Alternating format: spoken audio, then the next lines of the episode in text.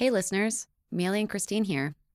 Though we are licensed medical professionals, nothing we speak about in the Well Conversation should be taken as health advice. These episodes are based on a review of current research available and well known, frequently applied interventions used by professionals in the field. If you have a pre existing medical condition, the information shared in this presentation may not be entirely safe or applicable to you. Please consult your healthcare practitioner before applying any changes to your health especially if you have a pre existing medical condition or are taking prescription medications.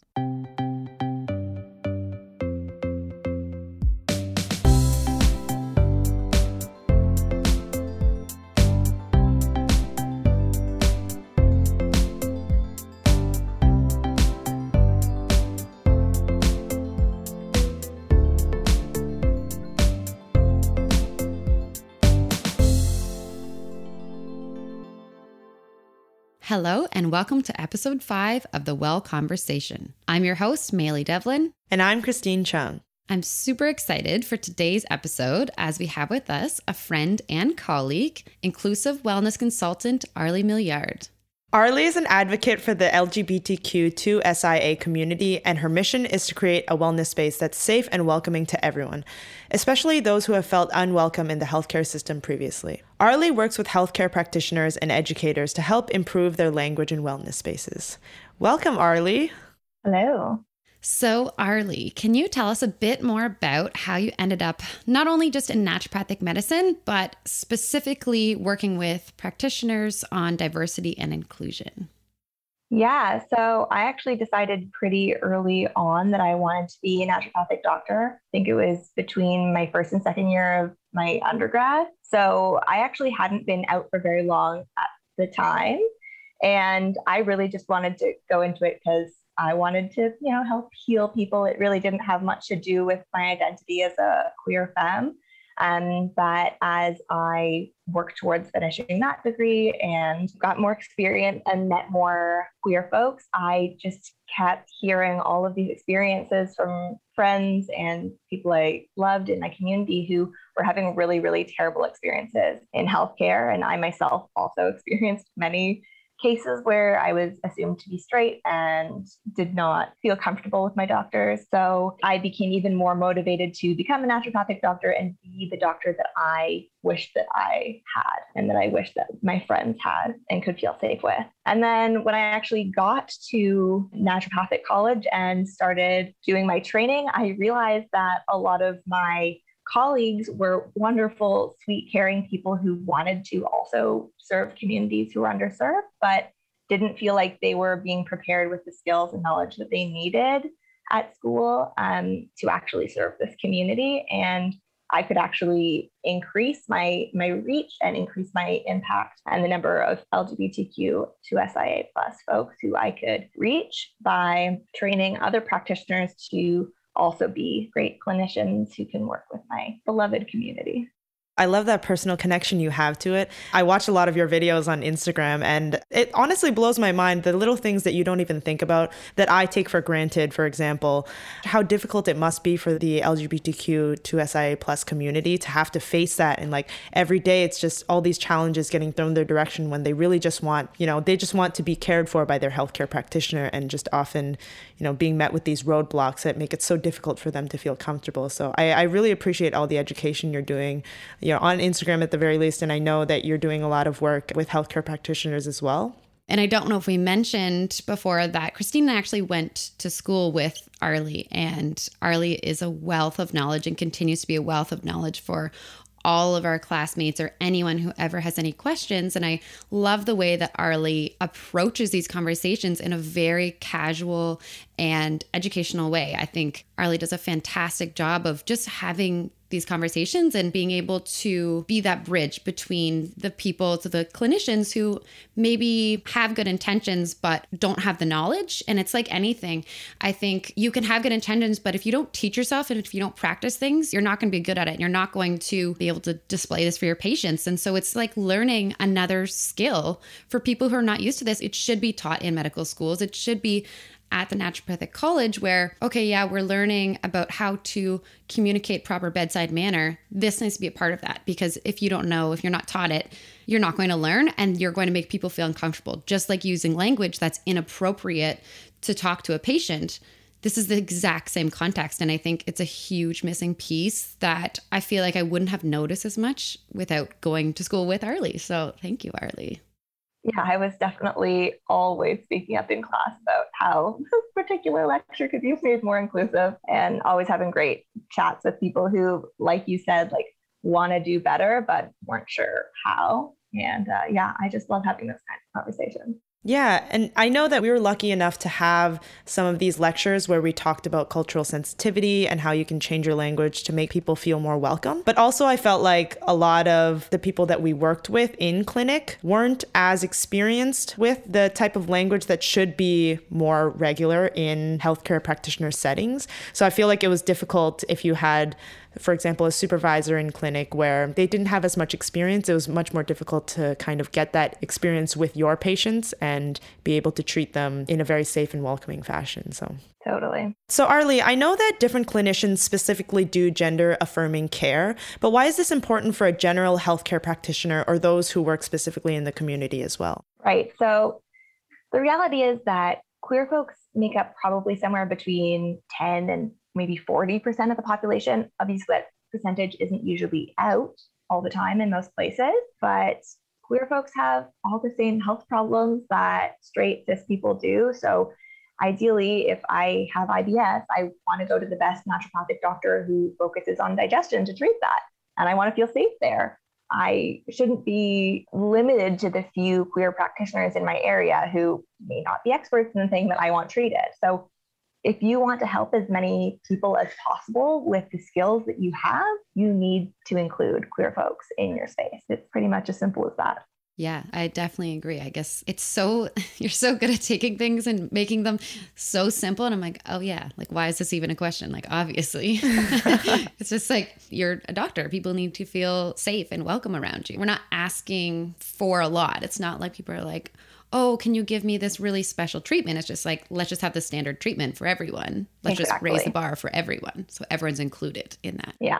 So everyone's treated the same and gets the same standard of exactly. care. Exactly. Exactly. Yeah, and I think that's so important. Even something as simple as the intake form, making it completely inclusive so that people feel safe and welcome no matter where they go. Especially if maybe someone in the community, they don't have a doctor close by to them that focuses specifically on gender affirming care or is very specifically, hey, I serve the LGBTQ2SIA plus community. I think it's important just for every practitioner to have that knowledge and to have those resources available so that people feel welcome no matter where they go. Yeah, and you make a good point about how maybe in a big city you can more easily find someone who like fits you better. But if you're in a small town and you're the only naturopath there, like there's still going to be queer folks who need care and who would benefit from coming to you if you're able to make space for them. Yeah, absolutely. And Arlie, what have you personally seen in the last few years and changes that have been made? So maybe both personally, but also professionally. So do you think things are trending in the right direction or we're still pretty lost in this space or how do you think things are going in general? Yeah, I think things are changing slowly. Um, I think that one of the last places to change is in education, which is where everyone starts and where you get the information across the board. That really does need to change. And lots of individual practitioners are making great changes, and that's their own uh, choice to do that in their individual practices, but uh, we're not going to have across the board better and more inclusive care unless we change education so that we're all getting that same information from the get go. Yeah. And I think when we put it in education, it again just creates that standard. This shouldn't be a specialty. Uh, yes, you can go into a specialty and maybe do gender affirming care, but this idea that, okay, I've graduated and okay, I have this doctorate, and now I'm going to go out of my way to take a special course or learn on my own how to be inclusive. Whereas I feel like that should be a part of it. It's like the race part of it. In this summer, I was looking at a lot of that and even things that we were taught as facts, right? Where you have a higher risk factor because of the color of your skin. Whereas, no, if we actually look at the actual evidence, these people are at higher risk because of positive, more social determinants of their health, right? Not biological or physical, actual changes in their bodies. And so I think there's a ton of work that we need to do in the education space from elementary school up to doctorate. Like there's an entire rehaul needs to be done with a lot of parts of the education system. So, I mean, and Arlie's done a fantastic job. When she was a student, she was changing the curriculum. So I'm, I'm excited to see some changes that Arlie does. But yeah, I think I totally agree that as a student who, I mean, I was a student for like how many years? Too many years. this year, I've stopped being a student for now. But yeah, and the thing is, unless you go out of your way to try and learn about it or to ask yourself these questions, which let's be honest, we don't always do because we get caught up in our own lives and things that are impacting us. And it's really, really easy to put on blinders and to not think about communities that you're not in contact with or think, okay, well, I'm just not going to see that community in my practice. So I don't have to learn that. And we've talked about how that's cop out doesn't work. We and also just as a person, yes, as a healthcare professional, you should be held to a higher standard. But I think just as people as well. And when you learn when you learn things, then you spread them to your community. So if we're learning something in school, we all go home and tell our families, oh, guess what I learned today? And so I think schools are a great, great place to start to spread that education and, and that knowledge. Yeah, I love working with schools, specifically like naturopathic colleges, but really any medical education has a lot of space for growth here. And I really love updating curricula. So if you're an educator, I see a job opportunity there. Several. You have a lot of work, a lot of yeah. work. I was also thinking so I'm, I work a lot in uh, supplement companies, in consulting mm-hmm. and product development as well. And I often see these humongous gaps of knowledge in this area for these supplement companies as well. Like, for example, companies that are focusing their supplements targeting women's health. Mm-hmm. And then I start thinking about it. And then I look at the language they use on their promotional pamphlets and flyers that they send to naturopathic doctors or even offer to patients or people who are consumers of their product. And even on the label, the marketing, and everything.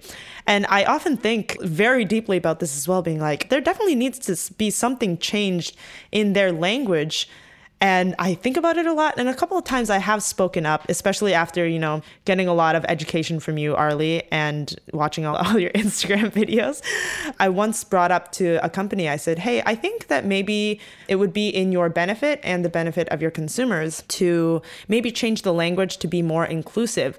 And I think the response I got was more like, oh, we'll definitely take that into consideration. Thanks for bringing that up. But, you know, I think that right now our marketing tactic is working fine. And and we don't really need to do this overhaul and this change. And I sit there thinking, like, but why? It really wouldn't be difficult to change a couple words, get someone like you, Arlie, for example, to do like an overhaul on their website and point out all the things that aren't very inclusive and aren't welcoming to all communities, and just change a couple words on their website would be so simple to do. Yeah. And financially, like it's more economic. You're reaching a wider audience, exactly. right? Like yeah. Everyone needs medicine. Yeah, I think the issue is that a lot of people, especially, you know, a typical crowd that you might work with in the executive field could just be an older crowd or, you know, people who aren't as exposed to maybe the LGBTQ2SI plus community. And I just feel like for them, it just seems like a non issue being like, oh, it's such a small niche. Why would I change my language totally. to focus on this community as well? But it's so important. And like you said, Arlie, 10 to up to 40%, they could still be in the closet. And I just thought it was so important. And like the lack of response I got to the one time I spoke up, oh, it was just so strange to me. And I thought about it for a couple of weeks after, just being like, why? yeah, there definitely needs to be more motivation in some fields. I'm very grateful for the people who really want to make those changes, but it can be a little bit like hitting your head on a brick wall for others. Oh my gosh. And because we keep referencing these Instagram videos, so Arlie makes really funny reels that like take real issues, but she's really funny about it. And you should check them out. Arlie, what's your Instagram handle? At Arlie Theo, A R L I E T A T O. Yeah, we'll link it in the podcast notes and also on our Instagram as well. Make sure to tag Arlie so everyone can check them out. They're very entertaining, but also they're very hard hitting with very important points. But it makes it in such like a fun way. I watch this and I'm like, oh damn, I didn't know that was such an issue. But I'm so glad that I learned. And like also I'm gonna watch it again because it's fun.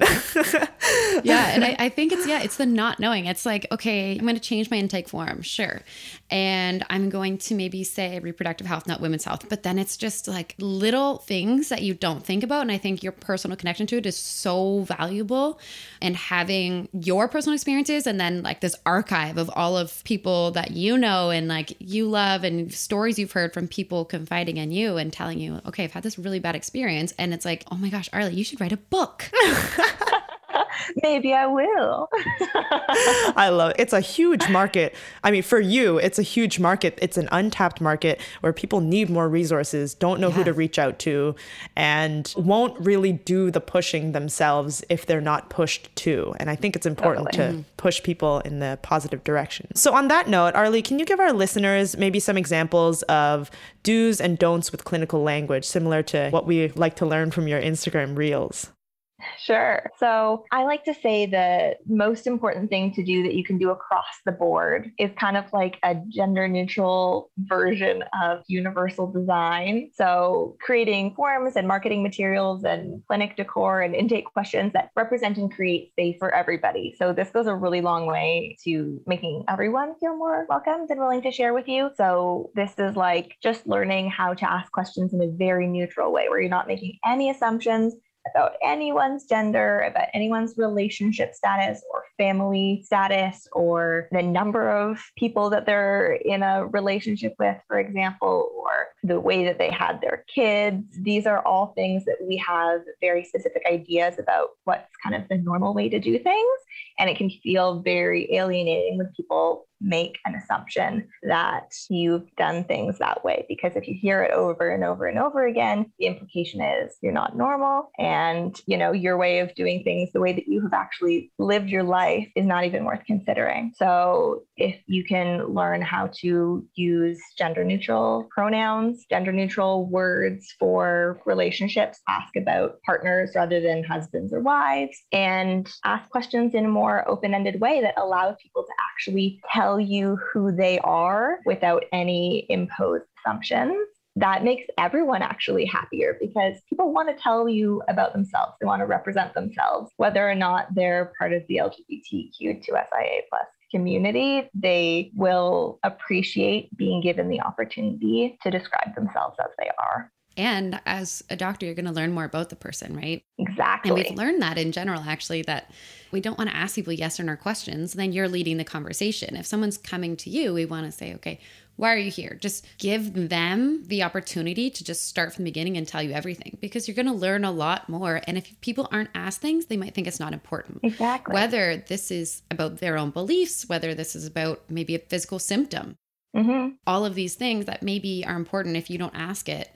And you're also making it more difficult on yourself as a clinician. If you're trying to think of everything to ask, yeah. you're creating this list and you're creating this direction of the visit when maybe the patient came in wanted a completely different direction and it would have worked better for both of you. So I think both from making the patient feel comfortable and also making it easier on yourself. For example, someone like me, yes, I have intention of trying to make people feel comfortable. I want any person who comes to see me to feel comfortable, but I might not know how to best ask questions to make someone feel comfortable. So I feel like the advice of maybe asking less and just being quiet and letting people talk and just explain how they want to explain things is great, great advice because I often in my head like I'll overthink like, oh, should I say this? Should I not? Like, I don't want to offend this person. I want this person to be feel comfortable. Meanwhile, probably the person can tell when I'm kind of spinning my wheels, right? and it's just kind of sitting back and being like, okay, why don't you tell me why you're here? What can we? Yeah, and one example of how this can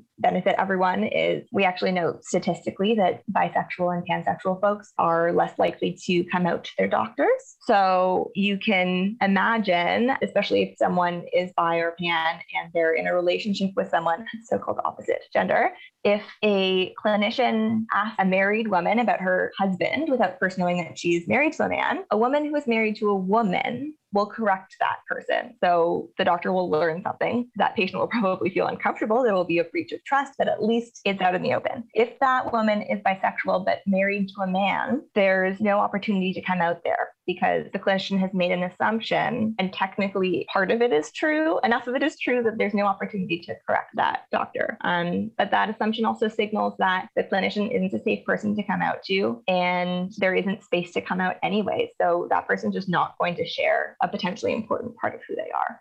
I think it's important to mention like it is important for health as well. Like I think that patient in that scenario might think, okay, whatever, that's it's technically true. I do have a husband, whatever, it doesn't matter. They don't need to know. But it may be really clinically relevant. It may come up in the future, maybe not right now for this appointment, but it is important for your doctor to know. And then on the other hand, I think I've also learned from you questions that we don't need to know that we also ask. Yeah. Which was such an eye opener for me. I think it was probably also on Instagram I learned it, but I forget what it was. It was like your sexual preferences. Mm-hmm. And I was like, it's true. Like your sexual preferences, your doctor doesn't need to know that. Your doctor may need to know, okay, you've had a sexual encounter with another person and that's clinically relevant, but they don't need to know like, but which do you like better? Who do you like Exactly. better? Like that's that's just like, that doesn't matter. right? Yeah, so I think a lot of us try to be more inclusive by asking someone's sexual orientation, which ultimately is totally irrelevant clinically. Like, if you want to know if someone's potentially pregnant, it doesn't matter what their sexual orientation is. It matters if they've had unprotected sex with someone with a penis, you know? Like, that's the relevant question. I was literally just thinking how we had this conversation. We all burst into laughter. And I was like, yeah, that is kind of silly if you think about it. It just really doesn't, like, we're doctors. And, Yeah. like, sure, it's great to have that doctor patient rapport, but at the end of the day, it really doesn't matter. And it's inappropriate. Like it's just yeah. like it's like we really don't need to pry. yeah, and that can make someone feel uncomfortable. Like they're not your friend, they're your patient. Yeah. And I just think there's so many things we learn to protect patients' safety and, and how they feel and, and how they're comfortable in an appointment. But the entire kind of narrative behind that is this one population that everything's geared toward, right? So mm-hmm. our language, we learn if you're going to do a pap smear, we learn, okay, you can say this. We literally have a document. You can say these words, do not say these words, right? And I understand that makes sense but we're not including everyone in that. And i think that's what's important is just adding on to that knowledge. And yes we haven't learned that in the past. When we learn things let's just add it to the curriculum. And i think that's all that we have to do here is just go back and just change the language and then the purpose behind that language as well and keep adding to our own personal curriculums. yeah yeah exactly Yeah. I think one thing I've really tried my hardest to work on is more of gender neutral language. So I'll find myself, even now, it's a lot more natural to me now because I've been working on it since clinical internship year, just trying to say use more they, thems, and also use the word partner instead of husband or wife. And I find that a lot of people who you wouldn't expect to open up about it do because I think in their head they're like, oh, from the start, this doctor has used the proper language that makes me feel comfortable. So yeah, I think I am going to open up about this one personal aspect of me and it'll be really helpful for them to know as well when they're doing my intake.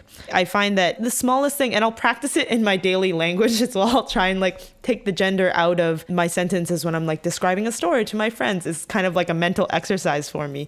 And I find it's so helpful coming into practice as a doctor, referring to patients in a way that's just very open and welcome and inviting. Yeah. And the more that you practice it, I feel like the people around you pick up on things subconsciously. They don't know what you're doing. It's just the way that as a society, we can kind of change language to kind of take that really narrow approach and just open things up in conversation. Even right before we started the podcast, we had this interesting discussion. I know uh, my brother, so he's in the art community. And so he has a lot of friends and people he interacts with that are in the LGBTQ2SIA plus community. So he uses a lot of they, them. So even when referring to you, he would be like, oh, do they know the Zoom code to come in? Do they know this? And I was like, oh, I never realized this with Andrew. Yeah, we're like, Andrew, you're so good at that. And he was like, what? and he was just like, oh, you know, like I'm in the art community, you know, you, you should do it to make people feel more welcome. And I was like, wow, so insightful. Yeah, and it's so interesting because it's actually something that most English speakers know how to use. In, in daily life, we use neutral they, them for a singular person all the time if we just don't know the person that we're referring to. Like if we go into a room and we see a pair of mittens, we'd be like, oh, someone left their mittens, you know? And it's totally natural to use that language. We just have to practice in our heads using it for people whose gender we would assume that we know based on what they look like, but don't actually know because they haven't told us. Arlie, so we like to always give our listeners actionable items, and it's usually about their health or wellness. And so for you, I wanted to ask three things that our listeners can do, whether they are patients, whether they are in the corporate world, whether they're healthcare practitioners. How can they be a more inclusive person? Maybe three tips. So we talk about pronouns a lot in terms of people using the gender neutral singular they them but also just being able to share what your pronouns are that you use is a nice way to make people feel more included and feel welcome to share their own pronouns. So you can put your pronouns in your email signature, in your social media bio, in your Zoom name, and that'll make people feel more comfortable if they want to share their own pronouns too. You don't have to ask people what their pronouns are, but if you have yours shared, it creates a better environment for that. I think some of the deeper work that everyone needs to do really in order to make safer spaces is to really start dismantling a lot of the assumptions that we make about gender. And so that includes all of the norms and jokes and little structures that we have about gender roles. So, I mean, the number of reels that I see that are about like, oh, my husband did this or my wife did this, and it's just playing into this the assumptions about what men and women are like. So if you notice anyone making those kinds of jokes or having conversations based on assumptions about gender roles, maybe try questioning that. You know, asking why we actually think that's funny um, does that actually hold true with everyone that we know, or is that maybe less set in stone than we've been raised to believe? So if you see like a reel or a TikTok, mm-hmm. oh, my husband did this, like, haha, like classic husband kind yeah, of thing. Yeah, totally. Or like, oh my gosh, the number of reels that I've seen that are like the entire joke is like, my wife goes to Target too much. oh my God, why? yes, yeah, yes. For sure. If only they knew how lovely Target was. yeah, exactly. Target is a great place. okay, that's a good one. I like that one. I think we talk about language a lot, but imagery also matters a lot too. So, uh, if you have a website, if you have social media where you're marketing to the public are the images that you're showing of diverse people of diverse relationships of people of different gender identities and not just when you're talking about lgbtq2sia plus issues like a lot of the time the only time that you'll see an image of a trans person for example is a post specifically about inclusion. Just they're also people, so put them on any post you want where it's relevant. And there actually are some great stock images available that have lots of diverse people. I can't remember exactly what they're called right now. Like it's like a, a name for the stock images that you can like yeah, and they're look. they're free. They're like under the Creative Commons. So I think one's called the Gender Spectrum Collection. That's great. And it just has images of diverse people on the gender spectrum, but just doing normal things that you would want stock images of. So that's right. a great resource for if you're choosing photos for social media or for your website. And it does provide the suggestion to just use these images in articles or places that are not specifically about LGBTQ2SIA stuff. Awesome. And how can listeners reach out to you if they'd like to learn more or educate themselves? Sure. So I am on Instagram at Arlie Theo, and my website is arliemillyard.ca, and you can contact me there. I got a contact form, and I respond to that promptly.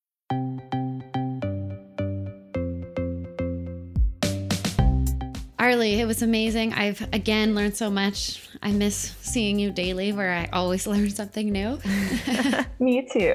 And for our listeners, Arlie is a fantastic resource. She's great to talk to. And I love having conversations with you, Arlie, because Arlie is very non judgmental and very open. I feel like when we would first have these discussions, I would be afraid I was offending you and, and oh, I don't even know if I should ask this question because it might be offensive. But the whole mission of everything Arlie does is to educate people. And so part of that is having really uncomfortable conversations. And I think something I would ask our listeners to do is maybe challenge yourself to just have conversations, even if you feel like it may be awkward for you and maybe for the other person, but that's how we kind of move forward. So, Arlie, thank you. It was good to see your face. Thank you. And for our listeners, until next time, feel well, learn well.